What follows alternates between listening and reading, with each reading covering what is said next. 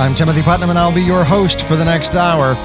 Each week, we gather right here to explore the foundations of our faith, to look at the implications of our faith on our daily lives, so that together, you and I can prepare to live outside the walls.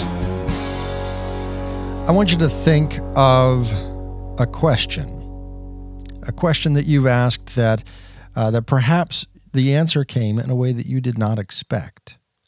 Maybe it was a question about the faith. Uh, maybe it was a question that you asked in prayer. Maybe it was a question that you asked to your child and you just got an unexpected answer. Well, today we're going to be talking all about questions. Uh, later in the show, we have the, the privilege of speaking with Father Michael Kerper. He's got a brand new book on Sophia Institute Press called A Priest Answers 27 Questions You Never Thought to Ask. So uh, we're going to talk with him a little bit about some of his favorite questions out of that book, and and specifically a very interesting way that as I was as I was reading this book, I I noticed that he was very intentional about the way he answered. So uh, today, I, I figured we would talk to him, and we would talk a little bit, you and I, about those questions that um, that didn't turn out the way that we thought. I, have had a number of these in my life. First of all, uh, I never expected to be Catholic. Uh, I, I have a cousin who is a Catholic priest. We've talked about him before. He's the uh, judicial vicar for the Diocese of Shreveport. He's also the rector there of the cathedral. And uh, at his various appointments during uh, during my growing years, I would go and, and visit him. In fact, uh, he, like many priests I know, is just a fabulous cook. Uh, spent he spent a number of years in seminary in Rome, and so uh, he brought that good, simple, and yet robust Italian cooking uh, back home with him. So when I would go visit, it was it was always a great experience because uh, we would break bread together and and a number of other things. But but I was uh, a teenager, and you you've been around them. You were one. You understand. Teenagers have questions, and they don't necessarily ask the question to uh, to get an answer a lot of times, and, and I'll admit that this was me, a lot of times uh, the question was asked to try and trip up the person being questioned. Of course, we see this all throughout Scripture as the scribes and the Pharisees. Actually, I think we'll see that today as well. The scribes and the Pharisees, they ask Jesus a question in order for the sole purpose of tripping him up. And, uh, you know, Jesus did not answer those questions in a way that they expected. Those, uh, those questions many times Jesus answered with a question and threw off the uh, the original questioner. But I, I was that way. I, I asked questions. I think mainly to try not because of curiosity about Catholicism, um, because I really didn't know anything. I didn't even know enough to be curious. Uh, but but mainly to see if I could trip him up. And interestingly enough, I was never able to uh, to accomplish that feat as a teenager, coming up, uh, matching wits and intellects with a um, Rome educated priest. Go figure. I can't figure out why that was. Uh, but you know, I would ask him questions about uh, transubstantiation um, because I knew that the Catholic belief of of communion of the Eucharist was different than my Methodist understanding, although I didn't know to what extent. But I just knew that I wasn't what a, I didn't believe what a Catholic believed, and so uh, you know I I was big into music at that point. I'd play him a, a song about communion that uh, one of my Protestant friends had written, and he's like, "Wow, that's really close to how we view it in the Catholic Church." I'm like, "No, it's not, not at all. What are you talking about? That I'm not. I'm not Catholic. What do you mean?" And then he would explain to me very patiently and, and in a way that disarmed the question, uh, he would answer me with what the Catholic Church believed about this or that or, or the other thing. And by the end of the question, I really couldn't find a point of disagreement anymore. I was like, well, okay, if that's what you mean, I guess I don't really disagree a whole lot. I remember one in particular as we were talking about the Eucharist, and, and he brought me to this place where I didn't really disagree that, that Christ uh, was meeting us through the sacrament and that he was present in the Eucharist. And uh, he just kind of nonchalantly mentioned, and w- this can't be done without a priesthood. This happens through the priesthood.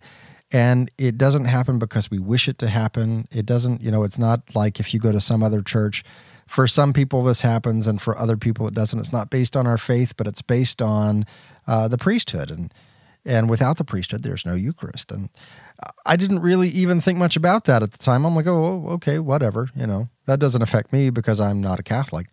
And yet it was one of those things that kind of stuck with me and kind of needled at me a little bit to the point that when the time came that I was ready to really explore the Eucharist, when I was ready to understand what it meant for this to be a, a memorial sacrifice, all of a sudden those words came back to me, resounding back, echoing over time, and and brought me to a place where I, I could finally understand it. I could finally accept it.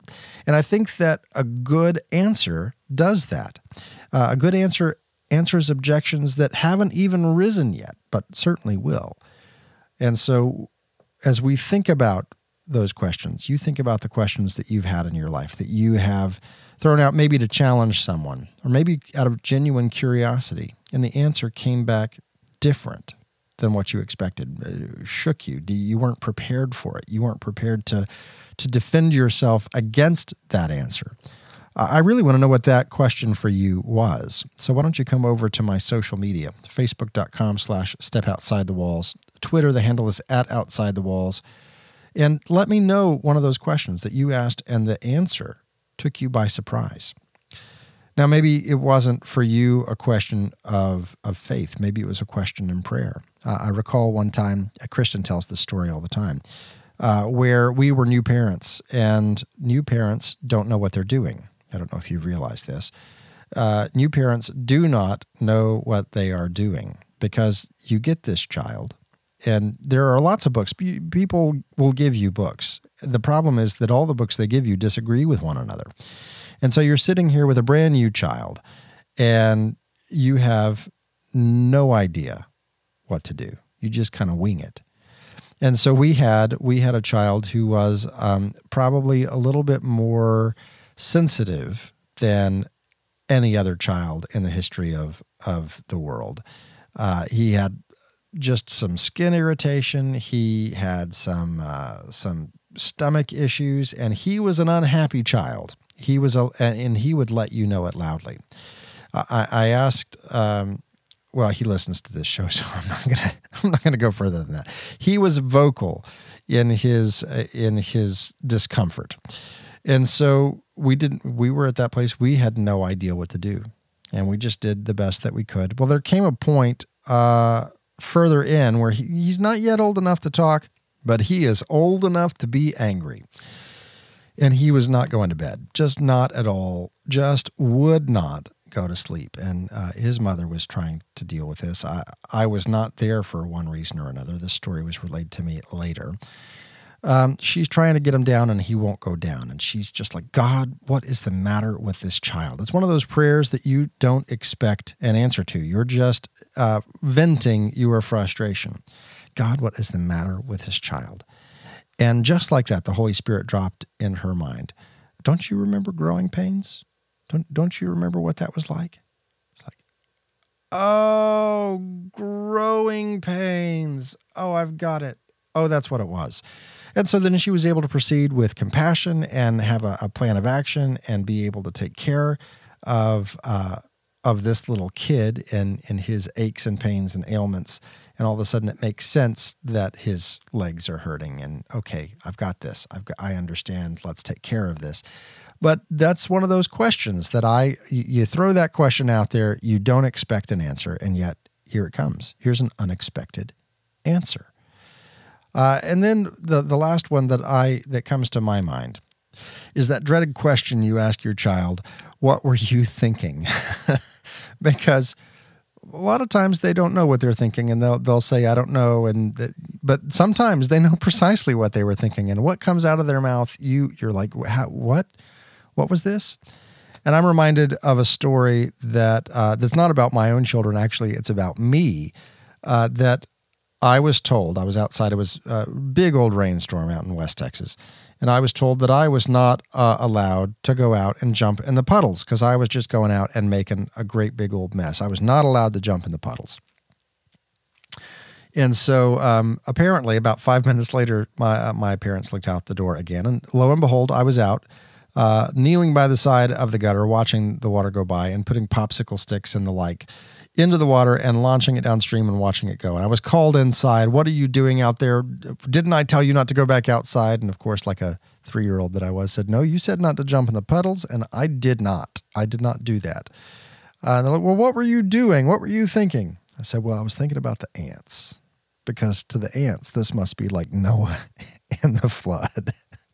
And so I was getting, I was getting milk tops and popsicle sticks and anything I could do, and I was shoving it in an ant pile, getting as many ants to get on that stick as possible, and floating it down the gutter. And sometimes you just the you ask a question, fully expecting something, fully expecting a certain answer, and what you get just isn't that. So why don't you go over to my social media? Tell me about a question that you've had that the answer took you by surprise. And when, and when we come back, we're going to talk with Father Michael Kerper, uh, author of the brand new book on Sophia Institute Press called A Priest Answers 27 Questions You Never Thought to Ask. Uh, it's going to be a great conversation. Don't go anywhere. Go over to, and if you go somewhere, go to social media, facebook.com slash step outside the walls. Twitter, the handle's at Outside the Walls. All of our archives are available over at OutsideTheWalls.com. There is so many Outside the Walls kinds of things you can type in and participate in. Don't go anywhere. We'll be right back. You're listening to Outside the Walls.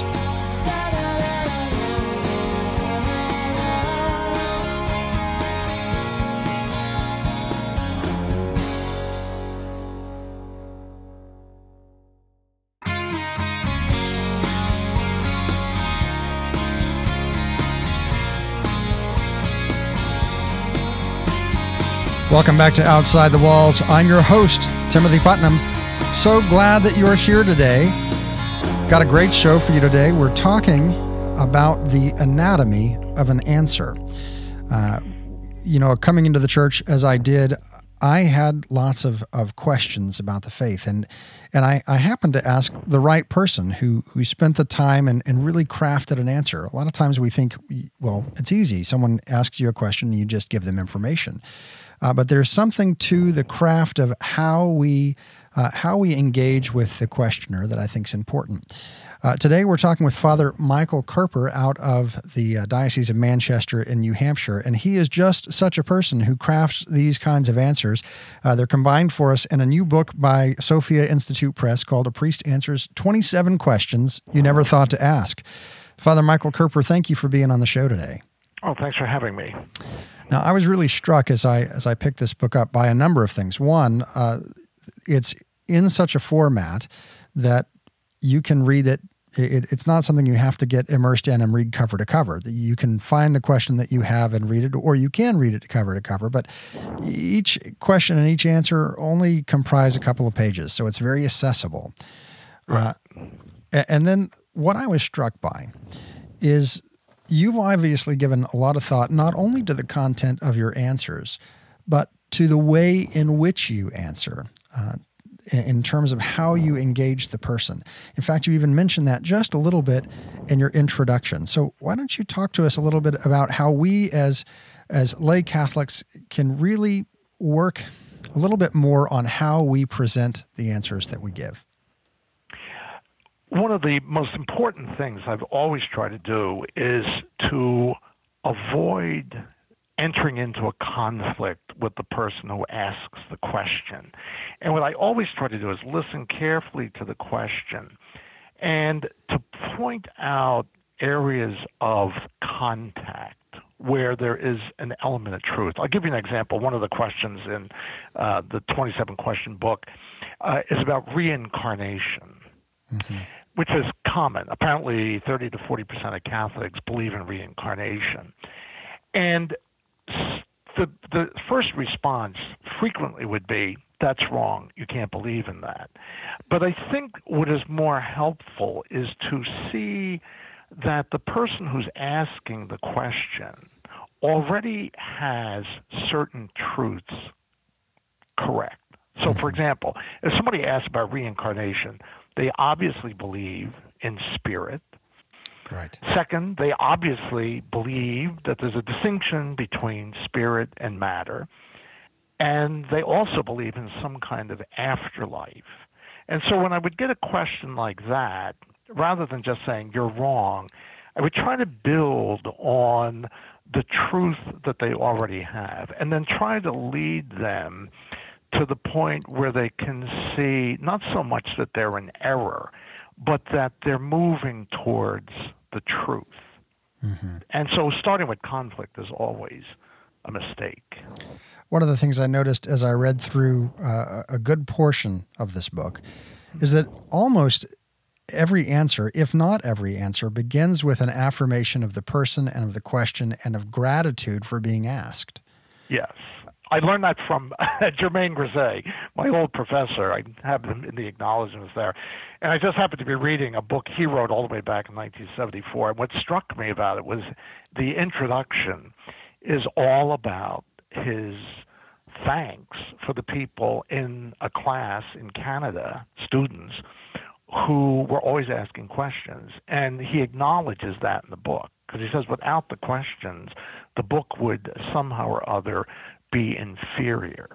And the same is true in dealing with people who are confused about the faith or uh, are just in total ignorance, that we ourselves learn a great deal from the questions. Like every time I would get questions for parable, and the, the book, by the way, is just a compilation of um, articles that were written over the course of 10 years. So some okay. of them I kind of forgot even wrote them.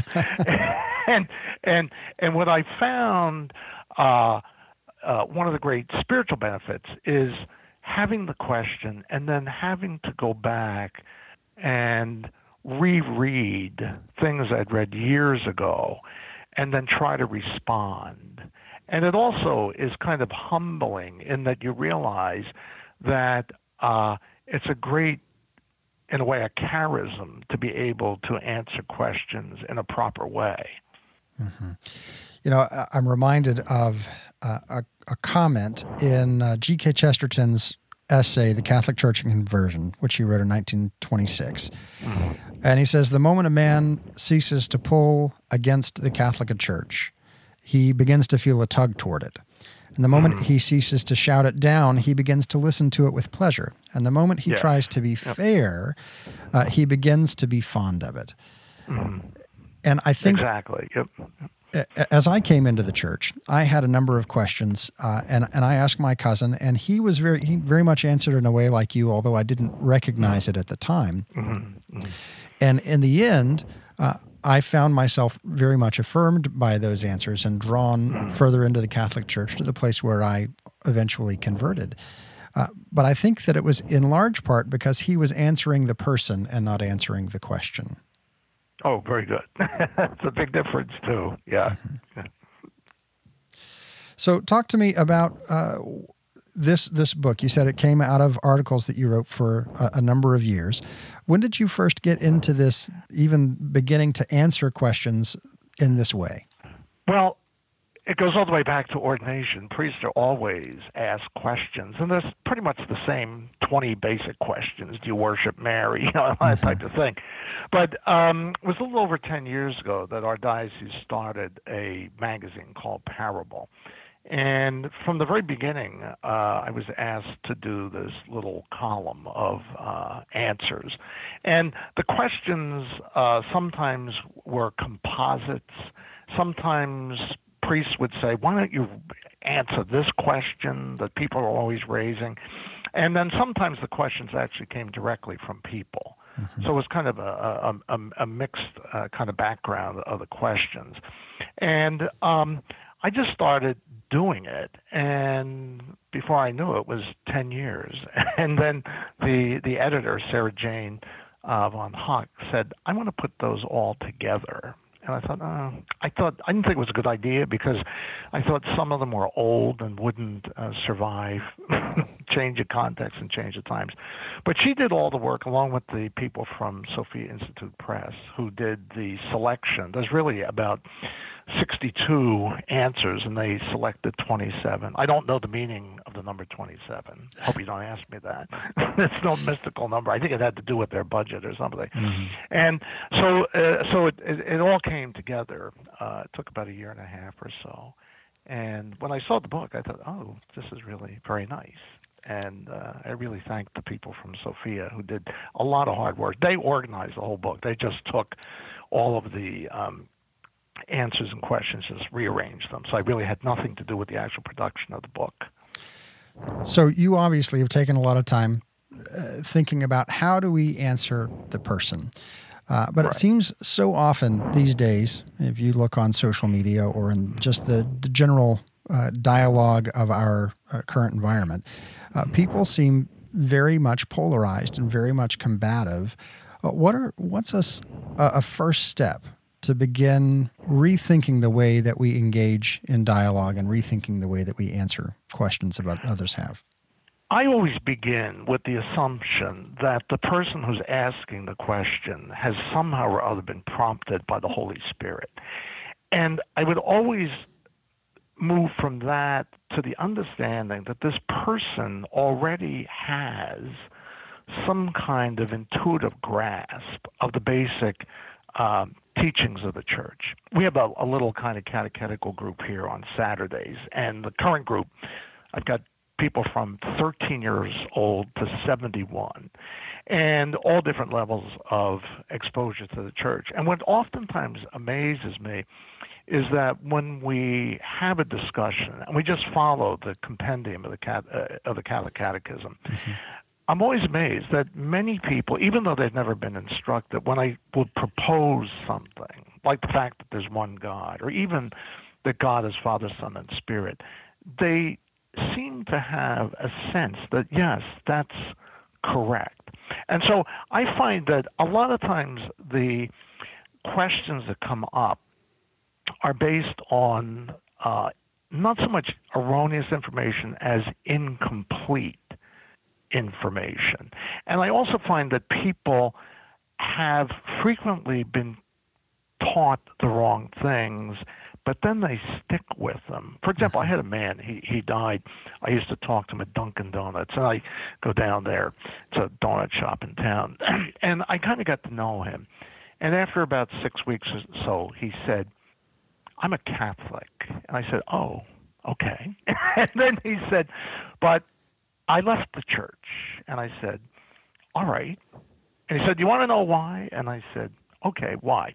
He said, in third grade, we were taught by the nuns that when we die, our soul is extracted through our noses. and, and I said, uh, the church doesn't teach that. He says, that's what I was taught, and that's what the church teaches. So I couldn't get much further beyond that. But I find that frequently Catholics, even devout Catholics, have a lot of incomplete information in their minds. Mm-hmm. And it's very hard to get beyond it because some people kind of fall in love with their own particular versions of Catholicism. Right. We're talking today with Father Michael Kerper. He's written a brand new book called A Priest Answers 27 Questions You Never Thought to Ask, available on Sophia Institute Press. We're going to continue this conversation right after the break. Why don't you join me over on social media, facebook.com slash step outside the walls. On Twitter, the handle's at outside the walls. And ask a question yourself. We'll be right back right after this.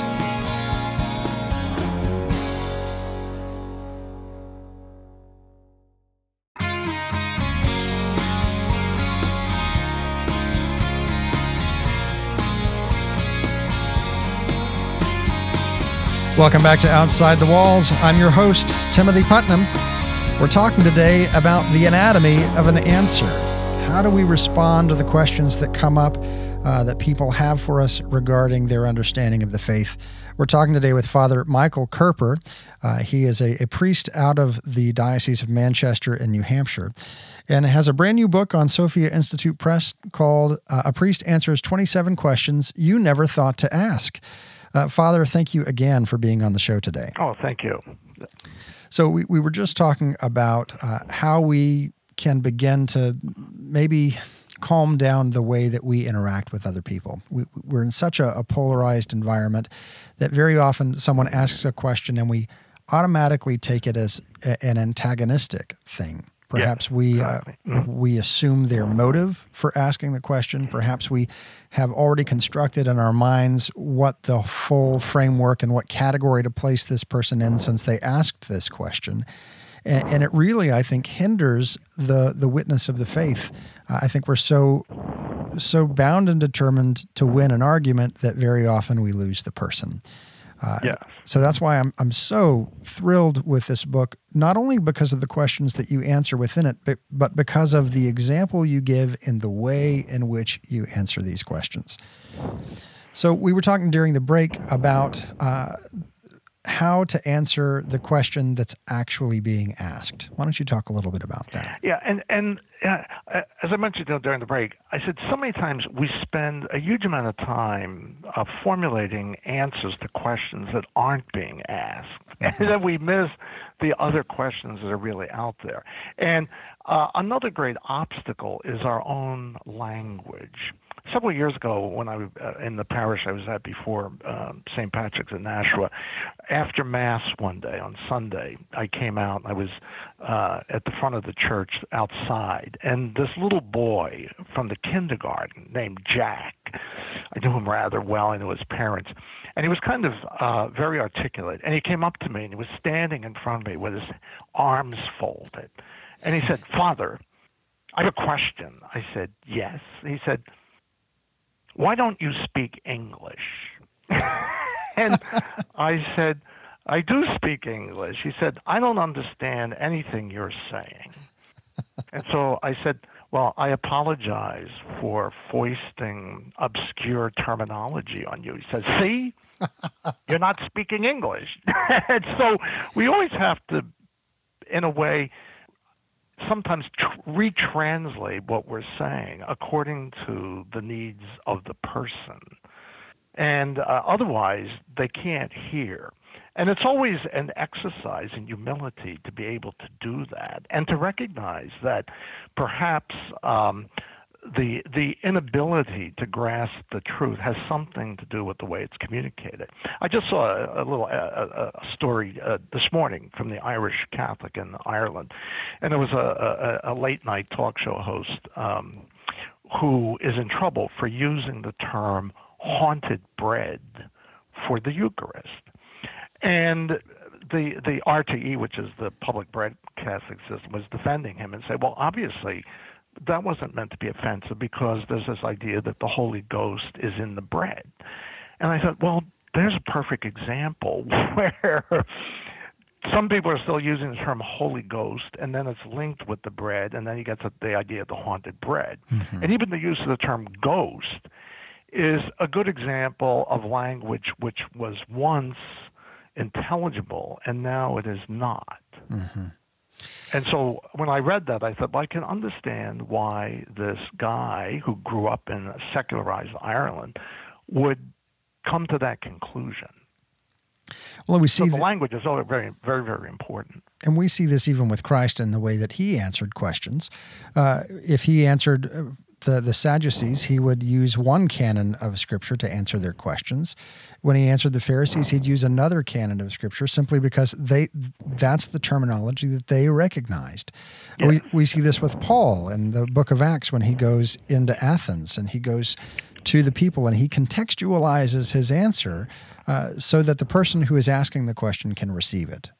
Yes, exactly. And you take cases, for example, with the rich young man, when the rich young man says, "What must I do to be saved?" and he says, "Well, what do you read in Scripture?" He put he puts it back on him. And you see that so often. There's a, a true dialogue, and Jesus also. Uh, avoids the questions that cannot be solved immediately. Take his meeting with the Samaritan woman. She's been married multiple times, but he doesn't focus in on that at that particular time. He just it's acknowledged, but then it passes for some later time to be resolved. I think that's something that we've we've missed because we have become all of us uh, specialists and experts Yeah. in whatever we do, and and whether or not we actually are, we feel that we should be experts and specialists. Uh, but if you go to an expert or specialist, for instance, a, a doctor or a cardiologist, what's the first thing that they do? They they do they run tests and then they ask questions. What what are you Yes. feeling? Mhm. And I think that that's something that we very often miss. Yeah, exactly. And that's so important because we're really dealing with people and not ideas. Pope Francis, uh, on a couple of occasions, has said this reality is greater than ideas.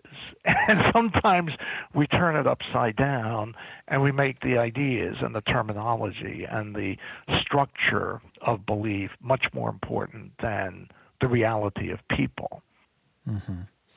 So you have these 27 questions out of the 60 some that you have written over time. Uh, tell me, i- i- if you can, what's one of the favorite questions that you've ever received? Okay, the the one that generated the most um, response and was reprinted uh, was the one about ghosts, and it was reprinted in the national, uh, the uh, New Hampshire Business News, I think it was. It ended up on uh, websites in Europe, and I, I I got a lot of different um, emails, people reporting on their own experience of ghosts and things like that. But that question, on one hand, seems silly.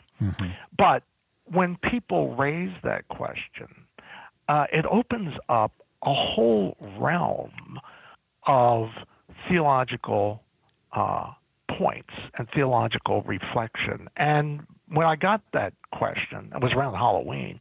Um, I learned a lot myself because I discovered that St. Thomas Aquinas in the Summa, there's a whole section in there about ghosts and carefully, carefully done. And when people ask about that, it's really an opportunity to speak about the existence of the soul and and the uh, and and the very possibility of uh, life after death. And uh, Thomas Aquinas makes the point that ghosts are always harmless mm-hmm. because they really have no independence. And if a ghost does appear, there's some particular salvific purpose to it, such as requesting prayers or something of the sort, or even simply witnessing to the fact of a continued existence. So it began just. You could, some people say, "Well, that's a ridiculous question," or you could just say, "Yes, there are." But when when I started working on it, I thought, "Oh, this is a great opportunity to catch uh, the eye or the ear of people who might not respond to something else. Like if you said, I'm going to give a talk about the soul, that's Right. not very interesting. But if you say, oh, are there ghosts, then, oh, people want to hear about that. You know, and of course, in my in my Protestant uh, upbringing, the answer was you, you were taught there's no such thing as ghosts, uh, a- and but they're in the scriptures. Right.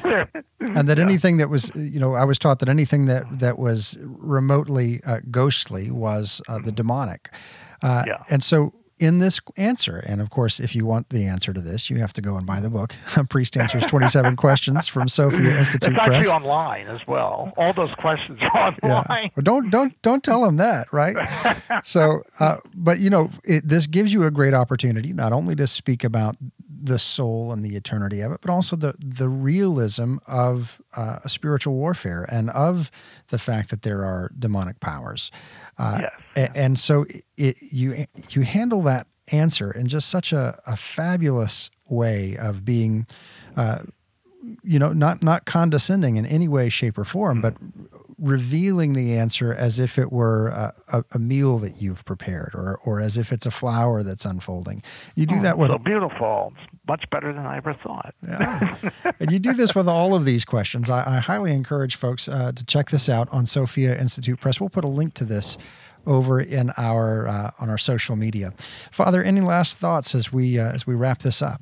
Yeah, I just want to thank Sophia. Sophia does a great job. You know, they've been around a long time. They've been in New Hampshire, and they began uh, 30 years ago when I was in the seminary. I started buying their books, and they used to publish a lot of um, kind of classics that were out of print. And uh, in the last few years, they've really done an excellent job of keeping the classics, uh, things by Thomas Aquinas, and especially uh, especially uh, Romano Guardini's books were all put into print by Sophia, and and they've really been very very successful. And I especially thank the team that put together the book because I really did nothing other than write the questions over 10 years. And I usually write them on the train or the bus going into Boston, and then I just check the facts when I get back. and I, yeah, they're all kind of occasional pieces. Yeah. Um, yeah. So I didn't I didn't have a whole lot of time invested in writing those things. Well, I encourage you to take a look at this book, not only for the answers that he gives, but also to pay attention to the way in which he answers them. I, uh, my prayer for us is that we would all be a little bit better at answering the person and not answering the question. Father Michael Kerper, thank you again for being on the show. Thank you, Timothy. We've been talking with Father Michael Kerper today about the anatomy of a question. How do we answer the questions that are asked of us? He's got a brand new book on Sophia Institute Press called A Priest Answers 27 Questions You Never Thought to Ask. Don't go anywhere. There's a lot more after this, but in the meantime, why don't you join me over on social media? Facebook.com slash step outside the walls. On Twitter, the handle is at outside the walls. Uh, and what's a question that you've always had about the faith? We'll be back right after this.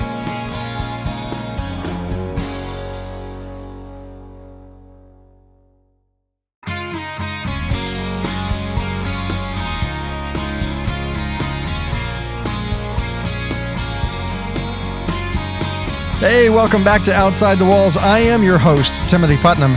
So glad that you're with us today. Listen, as always, I want to say if you like this show and you want to share it or you want to go back and listen to it again, have no fear. They are all archived over at OutsideTheWalls.com under the episode archives tab. Uh, but beyond that, there is also uh, you could you could just subscribe to the podcast on iTunes or, or Google Play or whatever your podcast aggregator is. And you can get to those links at outsidethewalls.com as well. But here's the thing if you want to help others find this show, then I need your help.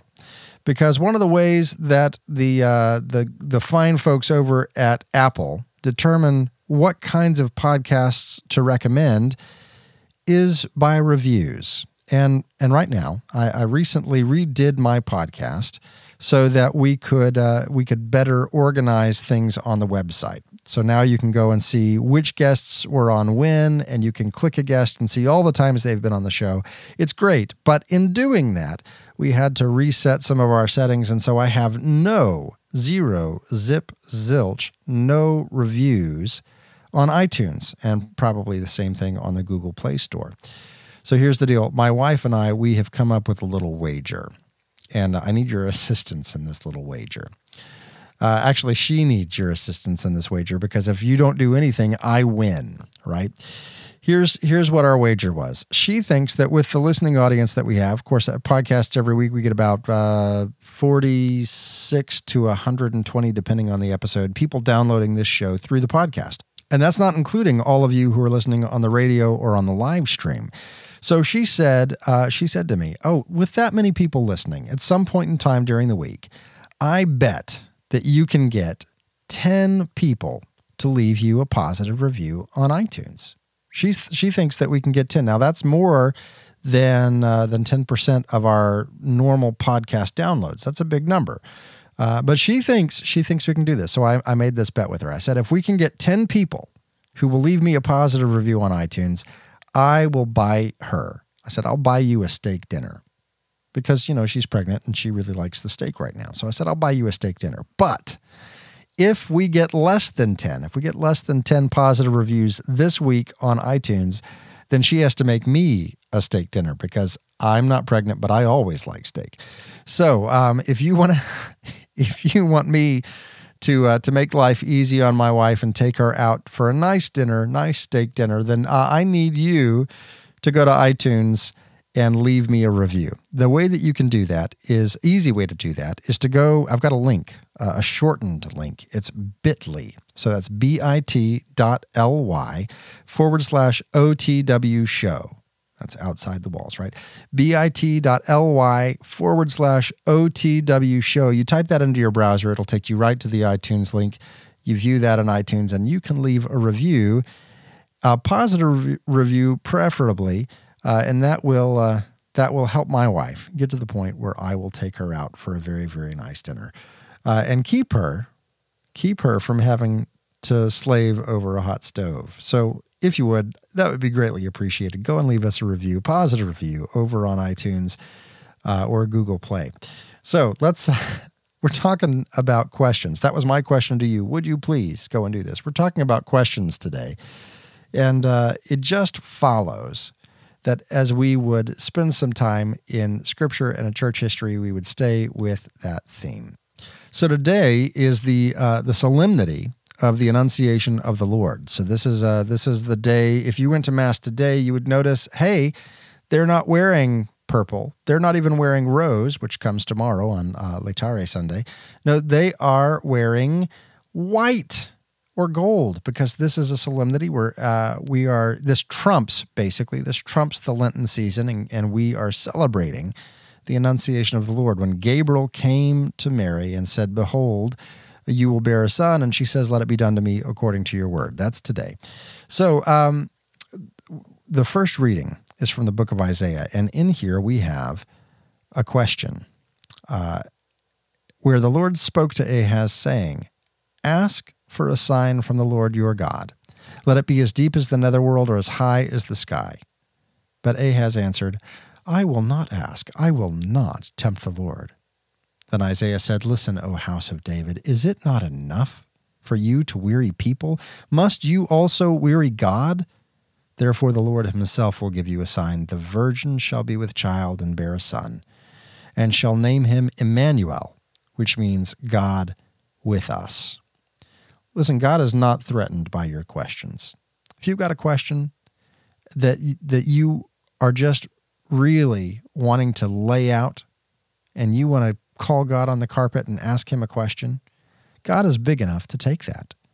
You look at the psalmist and you see that over and over where we, uh, the psalmist or Job or these various people in scripture, they're really frank with God. Why did this happen? How long will you leave us alone? Are, are you going to ignore us forever? They just lay it all out. And God is never uh, looking at that question and saying, How dare you ask that of me? In fact, here, uh, God gets frustrated when the king, Ahaz, refuses to ask a question of the Lord. God's saying, Ask me and I will prove to you who I am. But Ahaz says, Oh, I won't ask. I don't want to tempt the Lord. So don't worry about your questions. Go ahead and ask them. If you've got one of those just really pressing questions, ask the Lord. And, and He may not answer in the way you were expecting. He probably won't answer in the way you were expecting. But if you will listen, he will answer. Now, I want to read to you real quickly uh, a treatise on John, on the book of John by St. Augustine. And he tells us this The Lord tells us, I am the light of the world. He who follows me will not walk in darkness, but will have the light of life. In these few words, he gives a command and makes a promise. Let us do what he commands, so that we may not blush to covet what he promises, and to hear him say on that day of judgment, I laid down certain conditions for obtaining my promises. Have you fulfilled them? If you say, What did you command, Lord our God? he will tell you, I commanded you to follow me. You asked for advice on how to enter life. What life, if not the life about which it is written, with you is the fountain of life? Let us do now what he commands. Let us follow in the footsteps of the Lord. Let us throw off the chains that prevent us from following. Who can throw off these shackles without the aid of the one addressed in these words? You have broken my chains.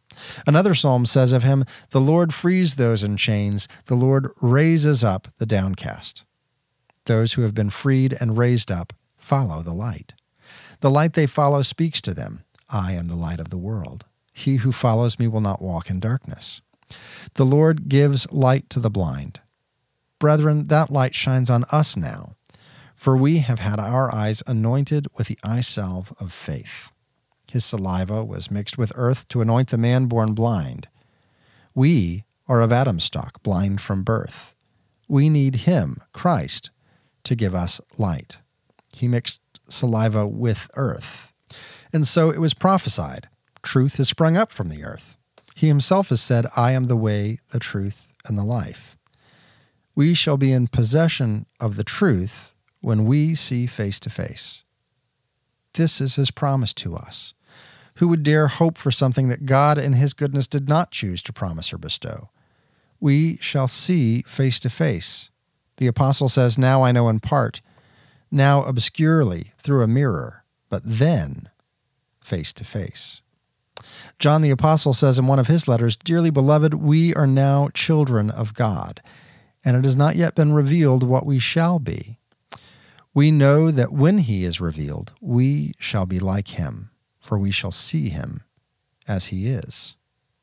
This is a great promise. If you love me, follow me. I do love you, you protest. But how do I follow you?